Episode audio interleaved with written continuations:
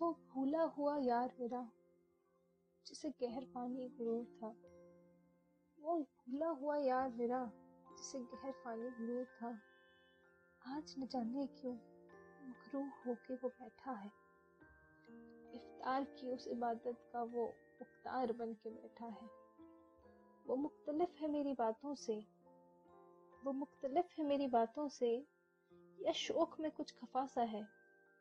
वो सोचे जो कभी उस बात को तो क्या वो रंजिश उसे भी महसूस होगी?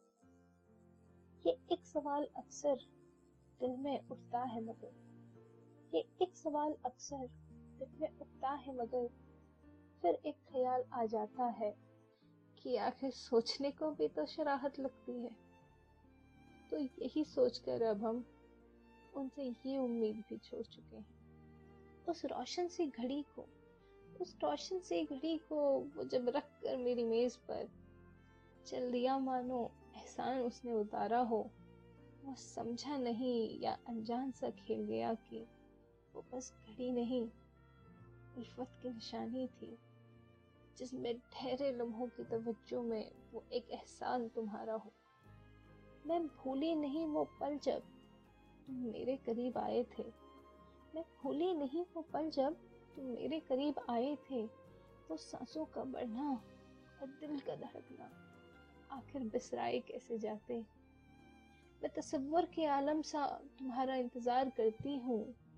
उस शामियाने में बैठे आज भी इनायतें याद करती हूँ। उस रेशमी लिबास में तेरे ओझल कदमों की आहट को सुनने की कोशिश करती हूँ। यूँ ही अब अपनी बची हुई ज़िंदगी की लम्हात जाया करती हूँ। बरसाते सावन की आड़ में या रूखी गर्मी के सार में। तेरी कमी अब न जाने क्यों परेशान नहीं करती? उस रुकी हुई घड़ी की तरह मेरी ज़िंदगी भी रुक सी गई।